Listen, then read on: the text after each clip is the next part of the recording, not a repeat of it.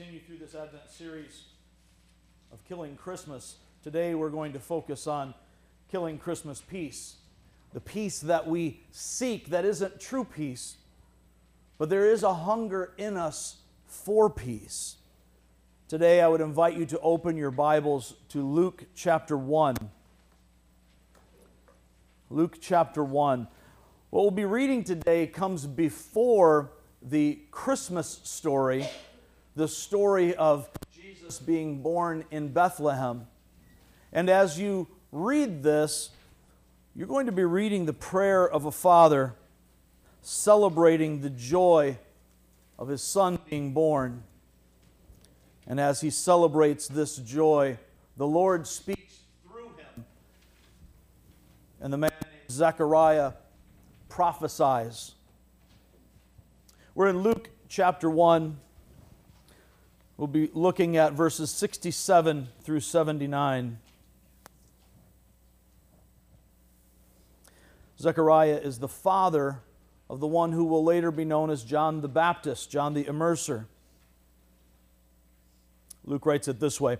His father Zechariah was filled with the Holy Spirit and prophesied, "Praise be to the Lord, the God of Israel, because he has come to his people and redeemed them.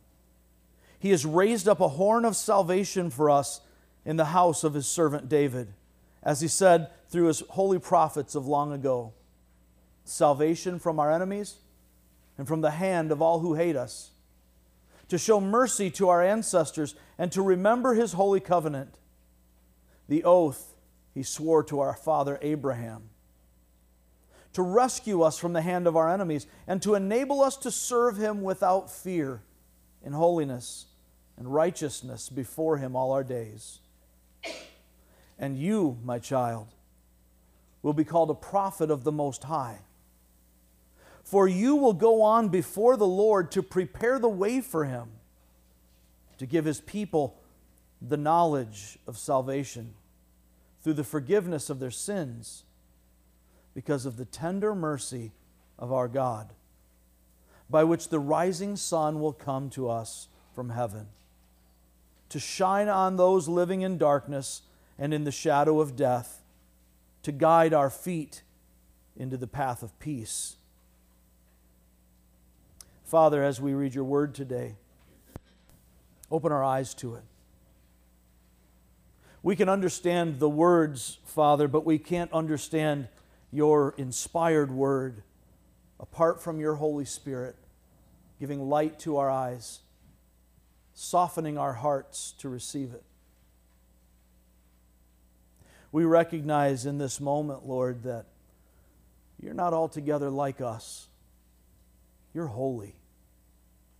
You are pure, beyond our ability to understand pure. You are glorious, beyond all things. And you, Lord, are precious, to be desired above everything. We failed to do that. We recognize that we have, like sheep, gone astray. Each one of us has pursued our own way instead of yours. On behalf of this gathered body, Father, I confess these sins. Together we repent. Help us to keep that promise of repentance by your Holy Spirit as we turn from our way to yours, to turn from wickedness to the righteousness that you give us in Jesus. Lord, many of us, whether here physically or gathered online, have come to this moment seeking something, hungry for a satisfaction that we have not yet found. We have dealt with inner turmoil and conflict and struggle. But Father, we ask now that you would help us to understand what true peace is. Make us right. Make us right with you, and therefore, Father, as we are right with you, make us right with others. and teach us how to be right within ourselves. We pray for our nation, Father. Clearly, turmoil and dissension and division have ruled the day. The answers we need are beyond human solutions, human understandings. So we pray for your peace, that it might overwhelm your people, your church, so that we as your people would shine, would reflect that light into the world around us. That our community, our nation, might be influenced and changed by the foretaste of your rule as your church represents you in this world. Now, Father, help us as we explore your word, as we discuss these ideas, and as we seek your shalom. This we pray in the name of your Son, Jesus. Amen.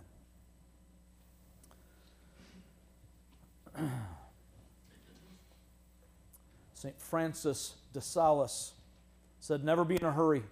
Do everything quietly and in a calm spirit. Do not lose your inner peace for anything whatsoever, even if your whole world seems upset." Ralph Waldo Emerson said, "Nobody can bring you peace but yourself." Wayne Dyer said, "Being relaxed, at peace with yourself, confident, emotionally neutral, loose, and free-floating. These are the keys to successful performance in almost everything." Pretty sure I've said some similar things to young batters as they stood at the plate. Eleanor Roosevelt said, "It isn't enough to talk about peace. One must believe in it. And it isn't enough to believe in it. Must, one must work at it." Sometime prior to that, another Roosevelt, in contemplating what is required for peace, encouraged, encouraged those in power to walk softly and carry a big stick. There is a peace that seems to only be found on the other side of war. There is a sense in which adversaries don't lay down their arms until they're forced to. This is what Israel expected from their Messiah, one who would come in with a big stick and lay waste to all of Israel's enemies, to establish justice, to come in and take over. Israel sought peace, but perhaps not the peace that God was offering. Most of us recognize the Jewish greeting of shalom, kind of like aloha. It can be a greeting as you come. It can uh, be your goodbye as well. And we recognize that to mean peace, but maybe we don't quite understand the full concept of this idea of shalom. Shalom has to do with wholeness, completeness, perfection, harmony, prosperity, health, the absence of conflict. It incorporates much of what we understand about peace and then amplifies it. It goes farther. This idea of shalom was promised by God to his people Israel. But they may have missed part of that. As we see Zechariah working through his song, his prayer to God in celebration of the birth of his son, prophesying God's word over his son, who would go before the Lord to make straight his way, to prepare the people for salvation. He spoke of the deliverance that Messiah would bring, that God had delivered to them and brought to Israel a horn of salvation through David's line. That's a strong term of a champion who would fight and conquer and win to save his people. Today, we need to recognize this core reality as we work through these ideas. The real peace of Christmas is reconciliation with God through Jesus Christ. The real peace of Christmas is reconciliation with God through Jesus Christ. As Israel was hoping for, waiting for their consolation, the fulfillment of God's promise, the coming of the Anointed One, in Hebrew, the Messiah, in Greek, the Christ, the promised serpent crusher, the seed of the woman who would finally defeat the enemy, their expectation may have been a little short-sighted. We looked at some passages last week that compared the hope of Messiah in Isaiah chapter nine with the hope of Messiah in Isaiah fifty-three. They were dramatically different. Today I want to draw your attention first to Genesis chapter one. Genesis chapter one. And as we look at Genesis, we won't spend a lot of time there, but as we look at Genesis, I want you to understand that every single one of us desires peace. We may have different definitions of it. We may have different understandings, but we are hardwired to want the shalom that God promised Israel for ourselves. Notice in the very first verse, in the beginning, God. In the beginning, God created. In the beginning, God created the heavens and the earth. In other words, God created everything. It all began with Him. But notice what we see in verse two. Now the earth, the earth was formless and empty. Darkness was over the surface of the deep, and the Spirit of God was hovering over the waters. This is a picture of chaos. A picture of this primordial time that is not yet ordered. There is a lack of shalom. And then God, in the rest of this account, orders what He has created. He brings into this a harmony, a structure, a series of relationships of authority and submission. And the physical laws as we understand them now come into being. God brings order to chaos. This is a picture of shalom. Move forward to chapter two. As God has worked through all of these different uh, parts of His creation, He describes each of them as good. And He finishes the work and describes it as very good. But in Genesis chapter two, we get the details, so to speak, of how God goes about the specific relationship building, the creation of humankind. Let's pick up with verse fifteen. The Lord God, this is chapter two, verse fifteen. The Lord God took the man, put him in the Garden of Eden to work it and take care of it. There is perfection in this creation, and yet there is still work, in case you thought work was part of sin.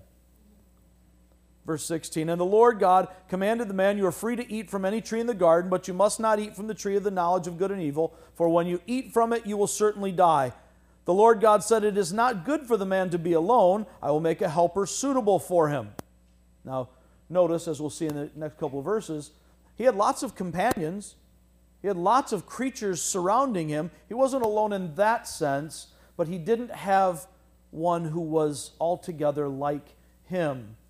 Adam was created in the image of God. The animals were not.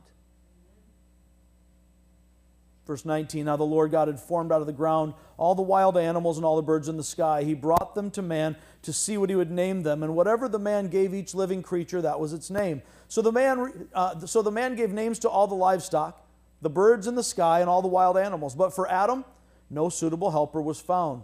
So the Lord God caused the man to fall into a deep sleep. And while he was sleeping, he took one of the man's ribs and then closed up the place with flesh. Then the Lord God made a woman from the rib he had taken out of the man, and he brought her to the man. The man said, "This is now bone of my bones and flesh of my flesh. She shall be called woman, for she was taken out of man," the name of, or the, the meaning of the name. That is why a man leaves his father and mother and is united to his wife, and they become one flesh. All of that to lead up to this. Verse twenty-five, Adam and his wife were both naked, and they felt no shame. Now, why in the world would that be the culmination of your point? The picture that we see here of this nakedness is not perhaps as we might recognize it. This phrase, this verse, is not about physical nudity. Certainly includes that, but it's not about that. It's not about sexuality or reproduction. It is about shamelessness, innocence, lack of conflict or shame. There's nothing separating the man and the woman from one another. No wrongdoing, no guilt, no secrets, no hiding. More importantly, that's only a reflection of the fact that there's nothing between the man and the woman and their Creator God. There is no sin. There is no separation. There is wholeness, completeness. They are prosperous in that God has provided everything they need in every way. There is no sickness. There is no death. There is at this time no war. There's no conflict. The decision-making process is simple. Everything you do is good until you violate this one principal rule. Don't eat of the fruit of the tree of the knowledge of good and evil. The nature of this is simple. When you do this, for the first time, wrong has entered the system. Dissonance, disunity, disharmony. You have violated the reason for which you were created, to glorify God and enjoy Him forever. And they listen in chapter three to the voice of an interloper. They stop trusting what God has said, and they begin to listen to what someone else is saying. We know this serpent to be the embodiment of the enemy of our souls, the devil. And he questions God's authority and His goodness and His faithfulness. And He causes the man and the woman to leave the path that leads to peace. They partake of the one thing in the universe that is forbidden. Let that sink in for a moment. Notice what happens after that.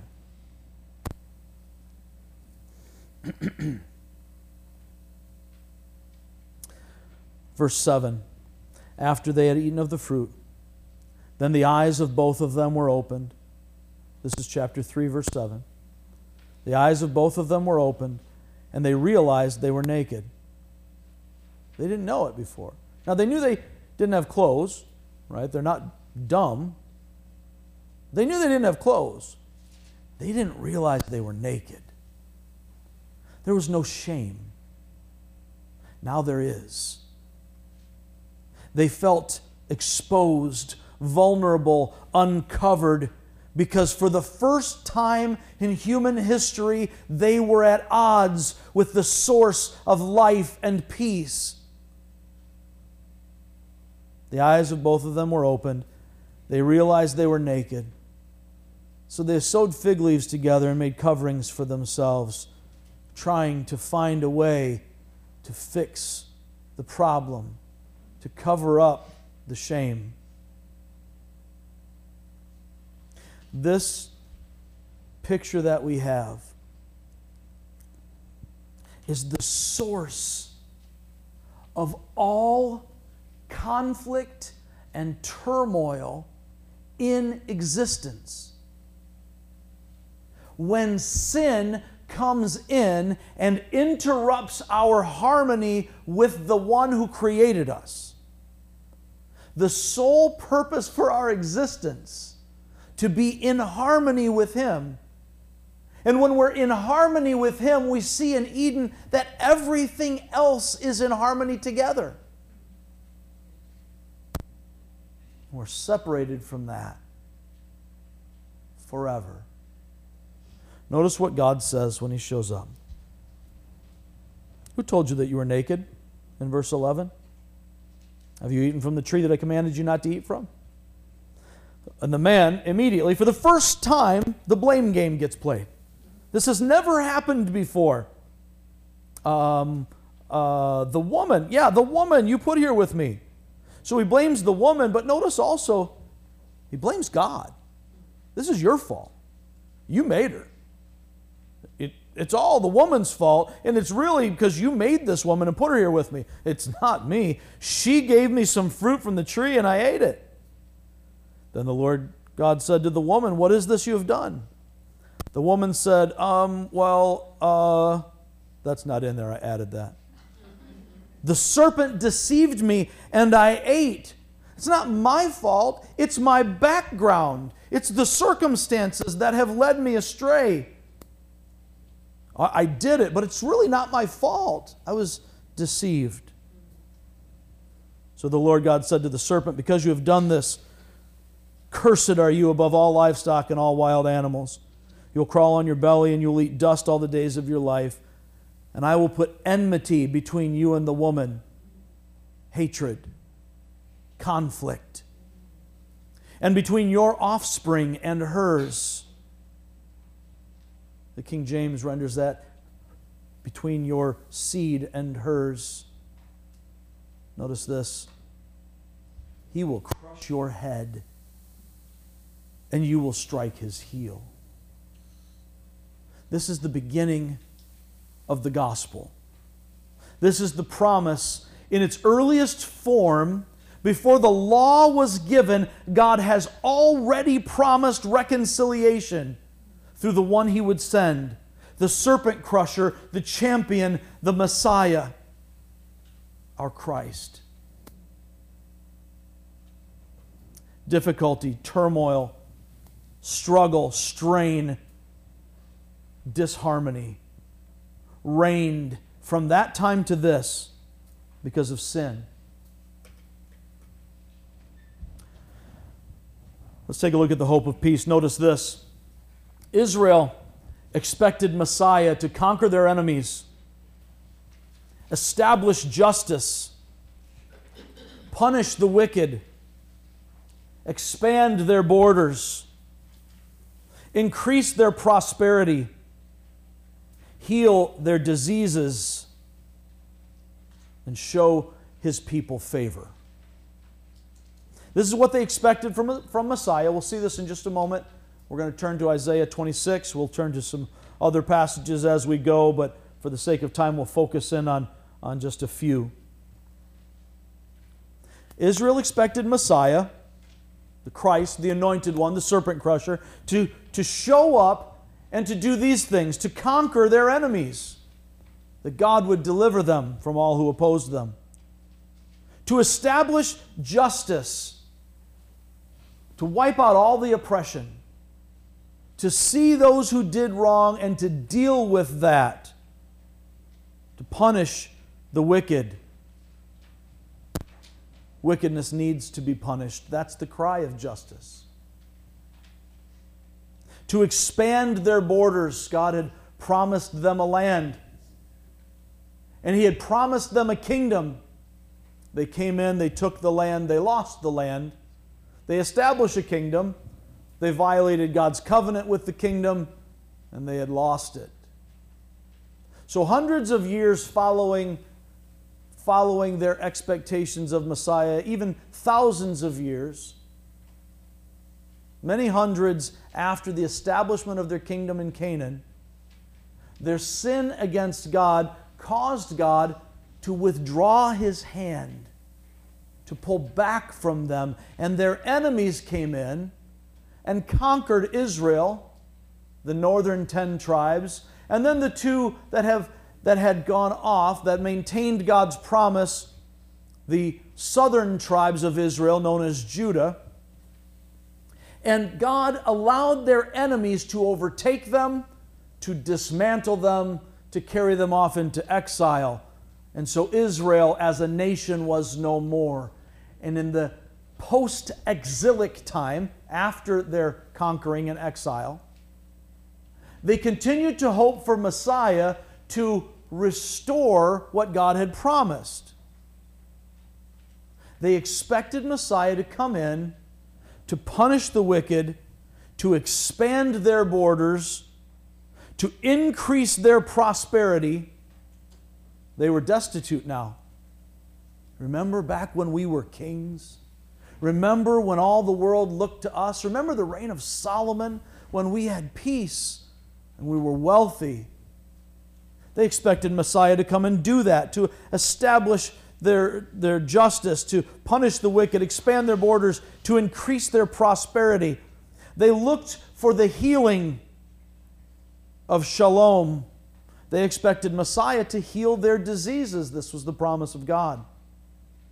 And ultimately, to show His people favor, to pour out His blessings on Israel in such a way that everyone around, all the nations, the Gentiles, would look at Israel and say, wow, God must be great.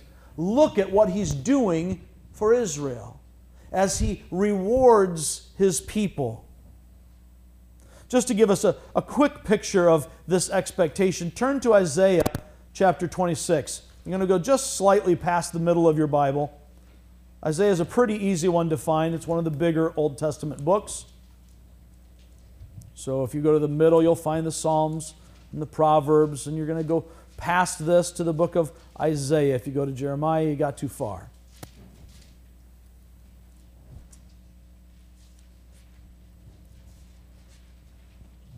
As we see this song of praise that Isaiah records as a prophecy in chapter twenty-six, you will recognize in here a hope for a peace that requires a victorious conqueror. In that day, this song will be sung in the land of Judah. We have a strong city. God makes salvation its walls and ramparts. In other words, the saving of our conquering, victorious God is the very walls of our city. It is our protection. Verse two, open the gates that the righteous nation may enter. The nation that keeps faith. You might want to hold on to that phrase as you think about Israel. You will keep in perfect peace those whose minds are steadfast, because they trust in you. Trust in the Lord forever. For the Lord, the Lord Himself is the rock eternal. This is victorious, comforting promises, particularly for a people under God's judgment, to know that this is the hope of God. That following these days of exile, following the days of God's wrath, He will return as their Savior once again. He will be the rock eternal for them.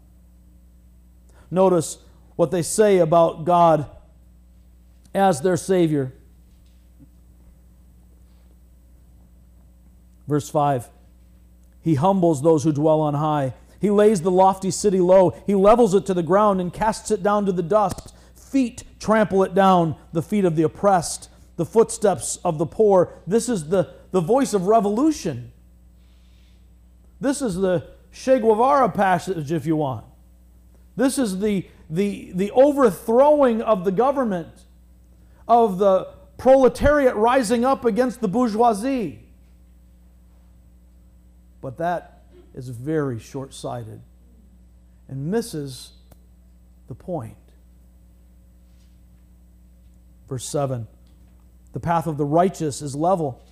You, the upright one, make the way of the righteous smooth. Yes, Lord, walking in the way of your laws, we wait for you. Your name and renown are the desire of our hearts. My soul yearns for you in the night. In the morning, my spirit longs for you. When your judgments come upon the earth, the people of the world learn righteousness. But when grace is shown to the wicked, they do not learn righteousness. Even in a land of uprightness, they go on doing evil and do not regard the majesty of the Lord. Lord, your hand is lifted high, but they do not see it. Let them see your zeal for your people and be put to shame. Let the fire reserved for your enemies consume them. Lord, you establish peace for us. You establish peace for us. All that we have accomplished, you have done for us. Lord our God, other lords besides you have ruled over us, but your name alone do we honor. They are now dead. They live no more. Their spirits do not rise. You punished them and brought them to ruin. You wiped out all memory of them. You have enlarged the nation, Lord. You have enlarged the nation. You have gained glory for yourself. You have extended all the borders of the land. Lord, they came to you in their distress. When you disciplined them, they could barely hear, they could barely whisper a prayer. As a pregnant woman about to give birth writhes and cries out in her pain, so were we in your presence, Lord. Picture that. This is the prophecy. This is what will be sung, recorded here as if it has happened. It is yet future, the time when God enlarges the nation, the time when God delivers the people and establishes Israel as his righteous people. All of these things, this is yet future. They're in a time of darkness. And Isaiah is saying, this is the song that will be sung. And the picture that we have here in verse seventeen is the very nation, the people of God, writhing, crying out in pain like a pregnant woman. So were we in your presence, Lord. Verse eighteen, we were with child. We writhed in labor, but we gave birth to wind. We have not brought salvation to the earth, and the people of the world have not come to life. But your dead will live, Lord. Their bodies will rise. Let those who dwell in the dust wake up and shout for joy. Your dew is like the dew of the morning. The earth will give birth to her dead. This is a reference to the final resurrection. This is the hope of the Jewish people, that when Messiah comes, in that final day of judgment, that, that final consummation of all things, that there would be a resurrection. Verse twenty, go, my people, enter your rooms and shut the doors behind you. Hide yourselves for a little while until his wrath has passed by. See, the Lord is coming out of his dwelling to punish the people of the earth for their sins. The earth will disclose the blood shed on it. The earth will conceal its slain no longer.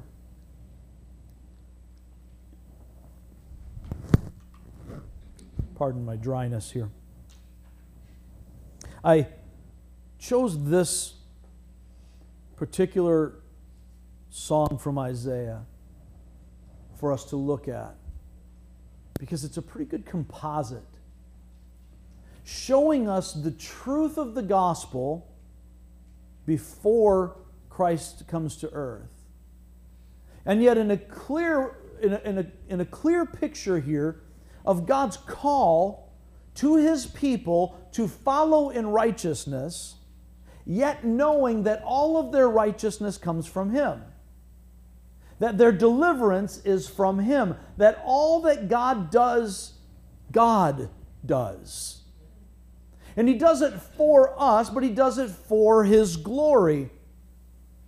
And there is wrath for the wicked. But if we look closely in this passage, we see that the wicked even includes God's people.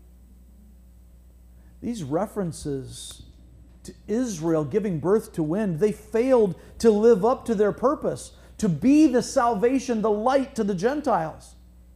Therefore, the people of this world did not come to life because the life was not being presented by God's people. Peace, shalom, is God's intent for his creation. But his people must bring about a faithfulness as a demonstration for those around if they're ever going to see the peace of God. Let me press on. Israel expected the Messiah to do all of these things and show his people favor. Notice also, their expectations were not wrong, but they were incomplete. Their expectations weren't wrong. You can read all of these things just in, in this one passage. And as we go through all of the prophecies in the Old Testament, it's really clear there is a conquering, victorious warrior mentality that comes up with these things, but they don't, they don't go far enough. They would read this passage and see all of the promises of God to be a rock, to be a defender, to be their salvation, to punish the wicked. But they didn't go far enough in recognizing that God punishes the wicked within Israel as well. Numerous times recently we've referred to the book of Habakkuk. I would encourage you on your own time to, to read through it. It's only three chapters. But in Habakkuk, the prophet begins with a complaint to God. Why all this wickedness? What is going on? There's so much wickedness here in Israel. Why aren't you doing something about it, God? And God says, I'm going to do something about it, but you're not even going to believe it. You wouldn't believe it if somebody told you. And then he tells them, I'm going to bring in wicked Babylon. They're going to punish my people. And Habakkuk comes up with a second complaint. Babylon? They're worse than we are. How could you do this, God? And God says, well, rest assured, they will pay for their injustice. But in the meantime, they will be used to set my people right. There will be punishment of the wicked. But my people will face this. And Habakkuk comes to the place in the, in, in the final summary of things where he says, you're God. You can do what you want. This is the same thing that Job concludes at the end of the book about his life. Lord, I spoke about things I didn't understand. I'm going to sit down now and, and shut up and let you do your thing because you're God and I'm not. Israel at this point still has not grasped that God's plan for them is bigger than their plan for themselves. I would suggest to you that our struggles with peace, and especially the peace that continues to elude us as Christians, is often because we fail to recognize that God's plan for us is bigger than our plan for ourselves. So we chase after the priorities of the world, and we look at things from Norman Vincent Peale and, and uh, Eleanor Roosevelt and even Jimi Hendrix or John Lennon as if it's going to provide us with lasting peace.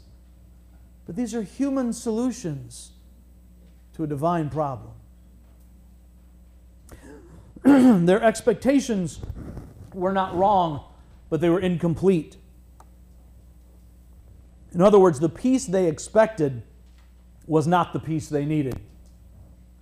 The peace they expected was not the peace they needed. They wanted God to give them prosperity, to, to give them all of these things, to let them conquer over their enemies, to fix their circumstances. God had done that numerous times throughout Israel's history.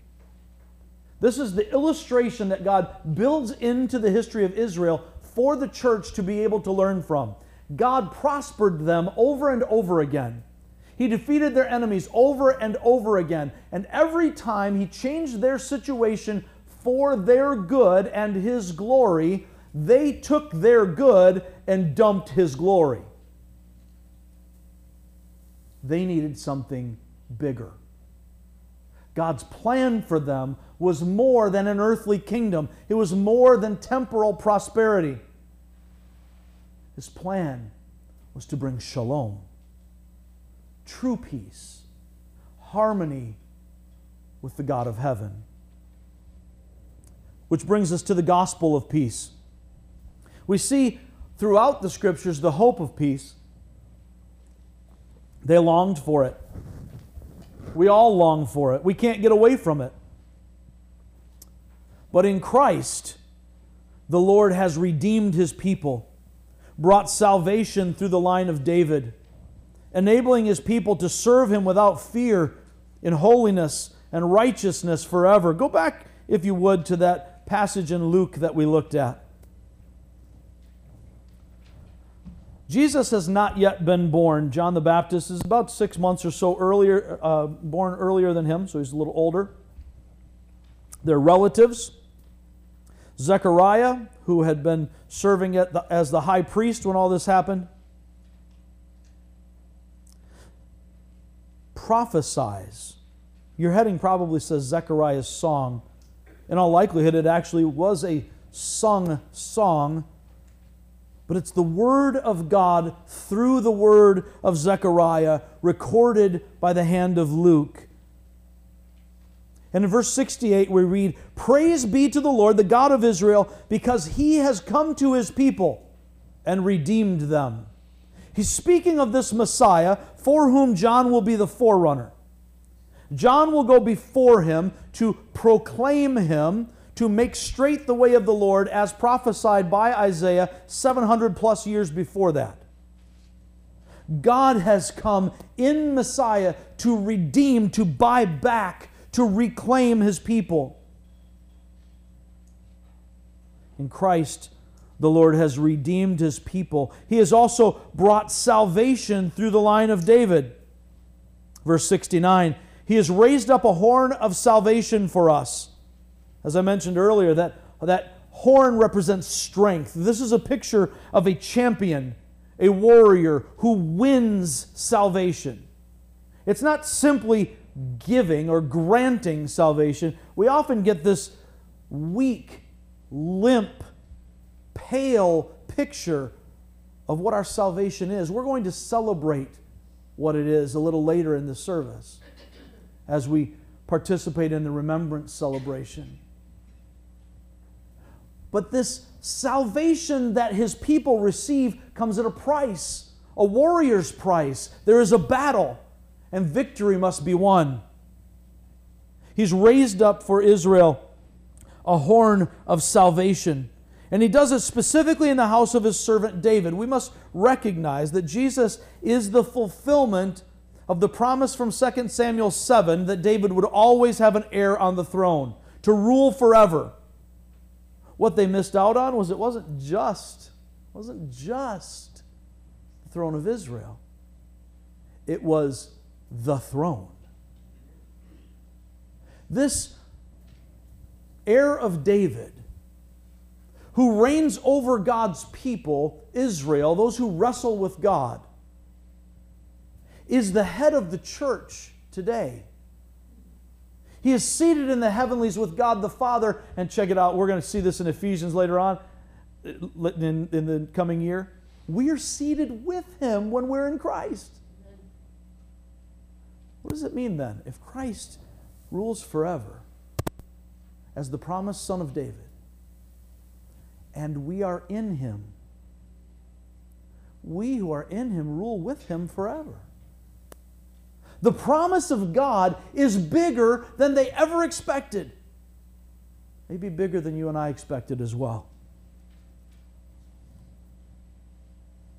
In Christ, the Lord has redeemed His people, brought salvation through the line of David, enabling His people to serve Him without fear in holiness and righteousness forever. After Zechariah describes this salvation, this, this winning of the Messiah, he goes on to talk about what John will do and what this will, uh, will do in us, in the world around us.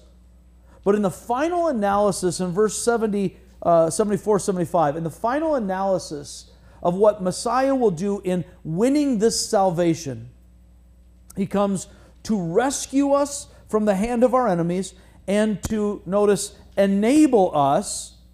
In other words, we can't do it apart from Him. To give us the ability, to empower us, to enable us, to make us able to serve Him without fear. There's two parts to that. We are able to serve Him because of Messiah, because of Christ. And we're able to serve Him without fear. The, the clear connotation in Zechariah's mind is without fear of reprisal. You may, in your mind, go to the picture of Psalm twenty-three. You prepare a table before me in the presence of my enemies. I'm going to eat. My enemies are here. They can't touch me. Now, we recognize that there were more martyrs for the faith in the twentieth century alone than in all previous centuries combined. So clearly, what Zechariah says here is not an indication that all Christians get a free pass and everything's going to be good. You're, you're never going to have to worry about persecution. You're never going to have to worry about hardship and difficulty. So when you hear preachers preaching that, run fast and far. That type of a prosperity gospel is a lie from the pit of hell. Maybe I'm a little too soft on it. I just want to make sure we get it, right? That's not the picture that we have. That was the fallacy that Israel, that led to Israel's confusion when they only saw part of the promise. When we only teach part of God's word, then we miss out on the full experience of what He is giving to us. We saw last week that the hope of, of God was that not just that the Prince of Peace would come as this warrior king, but that also He would be the suffering servant who would take on Himself our sin. This was the conquering that He would do. And that's the reason that we can have peace and reconciliation with God. For the sake of time, I have to press on. Notice, He has reconciled us to God. This is the gospel of peace. He, the Messiah, the Christ, has reconciled us to God, and He is now making the appeal for reconciliation through His church. He has set us right with God. Not by our own merit, not by anything that we can do in ourselves. We don't have any merit before a holy God. How small would God have to be for my best efforts to be impressive to Him? I might be able to impress you. You might be able to impress me. How are we going to stand before the God of the universe? We can't. Something else is required. Notice, as we are looking at this, that He has made us right with God. Let's jump to the book of Romans. I will not be able to do justice to this because I've taken too much time early, so I'm going to have to just kind of spin through this. I don't want to shortchange the gospel, however. In a nutshell, we have to recognize, if you're here today, and maybe you've been in church, and maybe, maybe you've heard a lot of these things, but you can't say with absolute certainty that you know that you have been made right with God, that you stand before Him clean despite yourself. Then understand that God made you for a relationship with Him. That is the purpose for your existence. Everything else, everything else is superfluous. Your job, your relationships, all of these things are small compared to the reality that you exist for a relationship with Him that you can't have because of sin. Until we grasp that reality, the rest of this won't matter. Israel was confused because they focused on the wickedness of their enemies rather than the wickedness within that separated them from God. But the Messiah, Jesus Christ, was born, put on flesh, to come here, to live like us, facing every temptation, and not ever once sinning. Not in thought, not in deed, not in omission. Nothing in Him was darkened. And He was able, because He didn't have to die for sins of His own, to die for our sins. The Son of God in my place. Christ, our hope in life and death. He died so that we can live. And all we have to do to take hold of that is to believe it. Not believe, oh yeah, okay, I read that in a book, I, I, I see it as true. But to trust in it. To believe in it the way you're believing in that chair you're sitting in right now. You believe it will hold you up, therefore you're putting your full weight on it, right? None of you are here doing like a wall sit the whole time trying to support yourself. That wouldn't work too well. You don't have enough strength to get through my sermon in a wall sit, right? You might. But,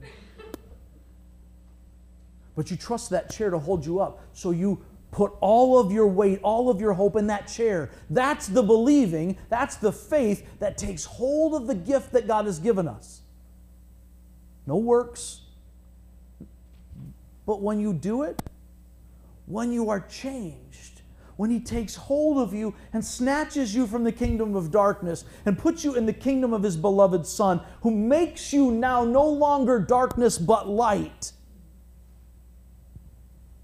then that light, His light, coming from within you, changes everything else. Book of Romans, notice, quick spin. Chapter one. Here's our problem. Verse eighteen. The wrath of God is being revealed from heaven against all the godlessness and wickedness of people who suppress the truth by their wickedness. Since what may be known about God is plain to them, because God has made it plain to them. For since the creation of the world, God's invisible qualities, His eternal power and divine nature, have been clearly seen, being understood from what has been made, so that people are without excuse. For although they knew God, they neither glorified Him as God nor gave thanks to Him, but their thinking became futile,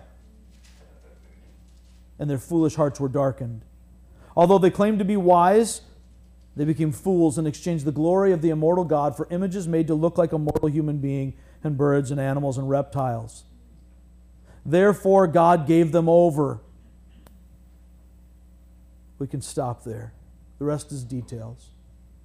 Gives a description of some of the sins that God has given us over to. We don't want to ignore that. But the point is that God has given us over in our sin to our sin. But He doesn't stop there. Turn to chapter three. Picking up with verse nine. Uh, sorry, picking up with verse ten. Paul here quotes Isaiah. As it is written, there's no one righteous, not even one. There's no one who understands. There's no one who seeks God. It's not that we don't seek religion. We just don't seek God. Not as He is. We seek a God created to look like us, that fits our understanding. No one seeks God. All have turned away. They've together become worthless. There's no one who does good, not even one. Their throats are open graves. Their tongues practice deceit. The poison of vipers is on their lips. Their mouths are full of cursing and bitterness. Their feet are swift to shed blood. Ruin and misery mark their ways, and the way of peace they do not know. There's no fear of God before their eyes.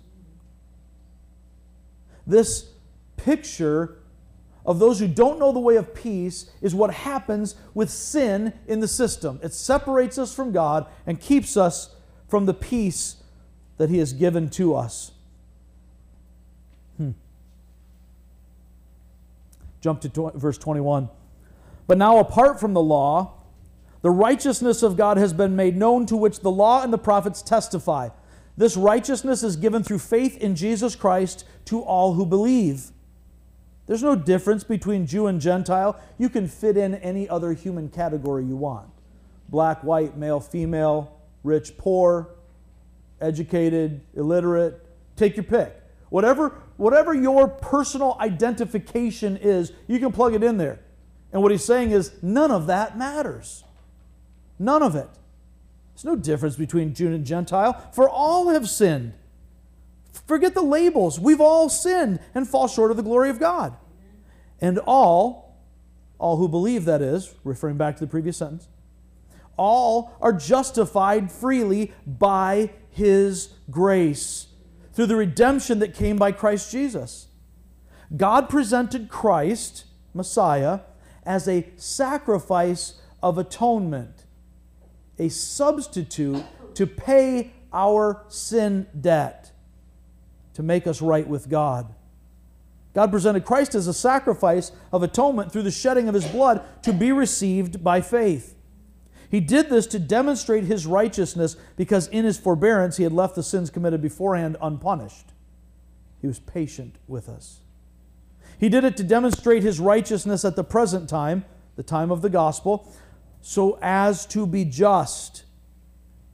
He stands for holiness and righteousness. There is a judgment, a wrath that is inevitable, inevitable, inescapable, so as to be just and the one who justifies those who have faith in Jesus. He is just and will judge. He is also the one who justifies and will save. Jump ahead to chapter four, uh, picking up with verse twenty-three. Romans four, starting with verse twenty-three. The words it was credited to him, speaking of Abraham's faith being credited to him as righteousness. The words it was credited to him were written not for him alone, but also for us, to whom God will credit righteousness. For us who believe in him who raised Jesus our Lord from the dead. He was delivered over to death for our sins and was raised to life for our justification. Therefore, since we have been justified through faith, we have peace with God through our Lord Jesus Christ, through whom we have gained access by faith into this grace in which we now stand. five one would be a great verse to memorize. It might be written in your program for you. Therefore, since we have been justified through faith, we have peace with God through our Lord Jesus Christ. Turn a little farther to the book of Ephesians. Past the two Corinthian letters, past Galatians. Go to Ephesians chapter two.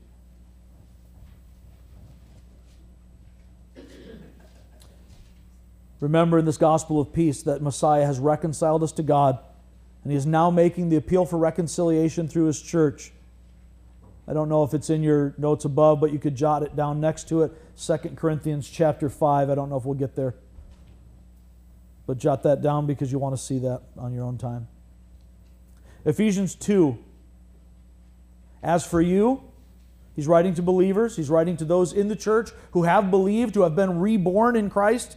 As for you, you were dead in your transgressions and sins, in which you used to live when you followed the ways of this world and of the ruler of the kingdom of the air, the Spirit who is now at work in those who are disobedient.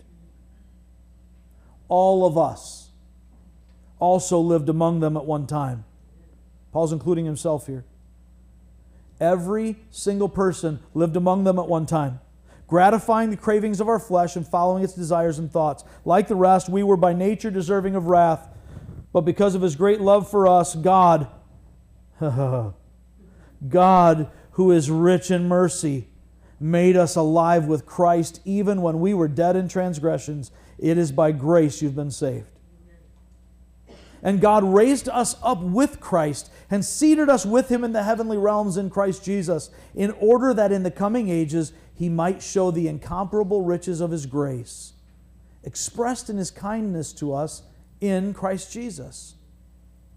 For it is by grace you have been saved, through faith, and this is not from yourselves, it is the gift of God, not by works, so that no one can boast.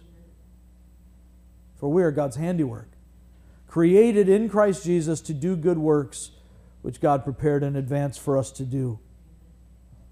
We've seen the hope of peace that was mislaid in an incomplete picture of who God was, an incomplete expectation of Messiah. And we see here the gospel of peace recognized even by Zechariah, that this child who would be born in Bethlehem did not come to be born as a child in Bethlehem to give us inspirational stories and seasonal specials. He didn't come so that we could have a great holiday to celebrate and get family together to watch a couple of special football games and, and eat some food and give presents. That's not it. He came to save us, to reconcile us to God by taking on our sin and dying on a cross for us. How do we experience that peace? Understand that most people first come to church seeking some form of peace. Most people first come to church seeking some form of peace. They leave because they fail to find it. Why do so many people say, well, I tried religion and it didn't work for me. Why do so many people come to church and leave empty? Because they came to find a peace and they didn't find it. Maybe the reason they didn't find it is because too many people who should be presenting a full picture of Messiah instead have presented man-made religion. Perhaps too many of us who wear the jersey have not represented well.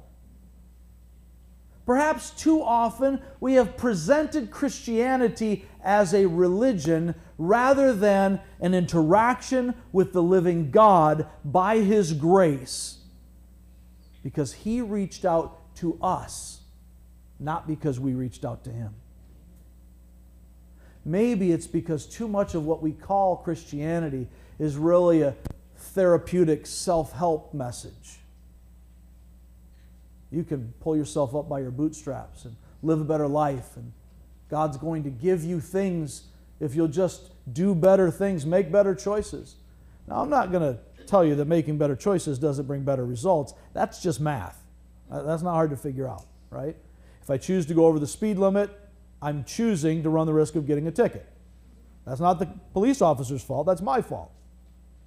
If I am a Christian, the same applies. You don't get to speed down the highway, not talking to anybody in particular, but you might know who you are. Some of you are getting a little sheepish right now. I heard a pastor say once, the last thing to get sanctified into Christian is the right foot, but anyway. If you are a Christian and you're going eighty miles an hour down U S twelve, you don't get to pray, God, please don't let me get this ticket when I see these flashing lights going. God's not looking to honor that silliness. You don't get that kind of silly favor. If you're a Christian, maybe you're going to think a little better about the decisions you make. But making good decisions doesn't make you a Christian, except to make the decision to trust Jesus Christ as your everything. That's where we find real peace. Most people first come to church seeking some, some form of peace. They leave because they fail to find it. They find the trappings of Christ, but they don't find Christ. If we're going to experience real peace, and this is my encouragement for you in this Christmas season, don't try to find peace in Christmas. Don't try to find peace in good feelings or changed circumstances. Try to find peace by getting on board with what peace is really all about. If we're going to experience real peace, we must first be reconciled to God.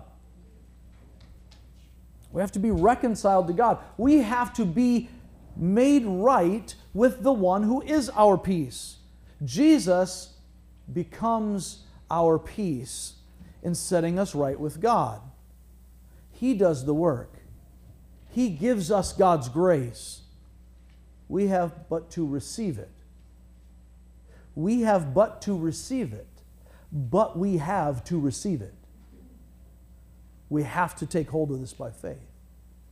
You can't just say words, you know, I'm going to say some magical incantation prayer and God's going to just say, oh, all your sins are gone. I have to take hold of this. First, I have to be reconciled to God. Secondly, if I'm going to experience real peace, I have to know the God to whom we've been reconciled. I've got to know Him. He's on my side. He is for me.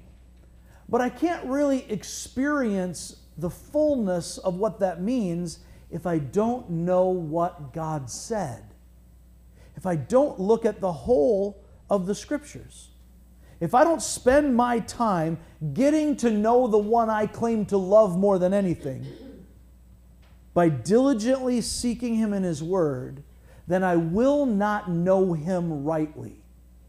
This was the problem Israel had in experiencing peace with God, experiencing shalom. Their expectations were off because they embraced part of the Scripture, not all of it.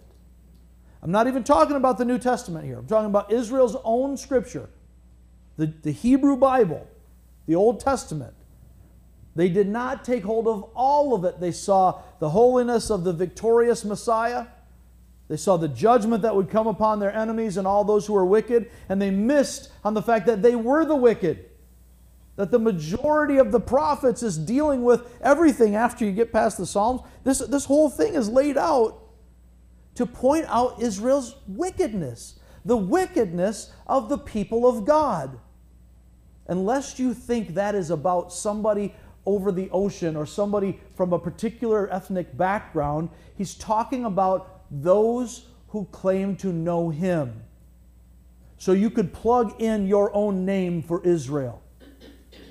This is what God is saying to the church. If you're mine, then be mine. Don't be halfway. Israel was confused because they didn't see their own wickedness, not fully. They were also confused because they didn't see the full mercy of God.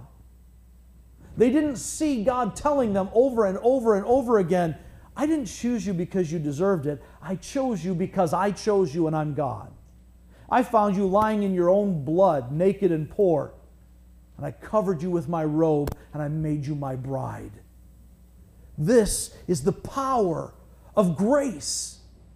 And if we miss that, we don't know God. If we're going to experience peace, real peace, I have to know the God to whom I have been reconciled. Learn what God says, what He really says. And then thirdly, if I'm going to experience real peace, we must walk in the grace that has saved us. We must walk in the grace that has saved us. If you're going to experience the, the peace of God, because you have found peace with God through Jesus Christ, then you need to continue in this faith in the very same way you were saved. You're saved by faith, by grace, through faith. So how do we walk? According to His grace, by faith. It's the Spirit in us that enables us to serve God without fear in holiness and righteousness. Walk in the grace that you have received, the grace that has saved us. If we're missing any part of this, any of these three legs of the stool, then my peace cannot stand. I can't try to walk in grace without knowing God as He truly is, without knowing His Word. I can't know His Word and not choose to rely upon His promises. And none of it matters if I have not received His grace through faith in Jesus. Because Jesus has made us right, since we have been justified through faith, we have peace with God through Him. The essence of shalom is harmony with God. That's what real peace is. Harmony with God. When we align our thoughts with God's truth, we will align our experience with God's reality. And the result will be a peace that transcends human understanding. Why was Jeff a couple of weeks ago able to, to teach us from Philippians four, four through eight about rejoicing in the Lord always?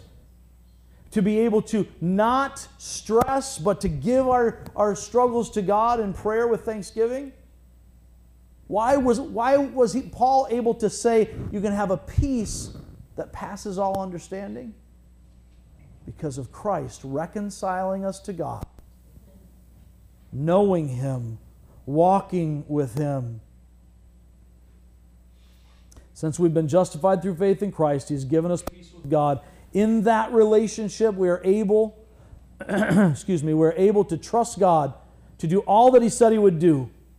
Our peace with Him allows us to experience peace in Him, regardless of the commotion around us. Let's pray together. Father, as we, uh, as we today seek to kill the false peace that we have so often protected, the things that we have adored in the flesh that kill Christmas in us, Lord, we ask that you would open our eyes to the reality of reconciliation with you through Jesus. Some here for the first time. Some who have never known this peace, they've never experienced this reconciliation. For many others, Lord, we've been saved, we've been reconciled, but we've failed to experience peace because we stopped there. Carry us forward, Lord. Remind us of truth. Help us to find ourselves in Christ alone. We pray these things in His name. Amen. On the first Sunday of the month, we celebrate what, what we refer to here as the Remembrance Celebration. You may know it as the Lord's Supper, the Communion, the Eucharist. All of these meaningful terms are, are useful in understanding it, but as Jesus said, as often as you do this, do it in remembrance of me. We celebrate this horrifying murder, not because there's anything good or glorious about it in itself, but because of what God has done through it. Jesus said it's not just murder. Nobody takes my life from me. I lay it down of my own accord for you. So throughout the history of the church, we have done as Jesus told us to do, and we have celebrated. Often we've messed it up along the way by getting too much human religion mixed in, but we have celebrated His sacrifice for us, the work of Christ on the cross that saves us.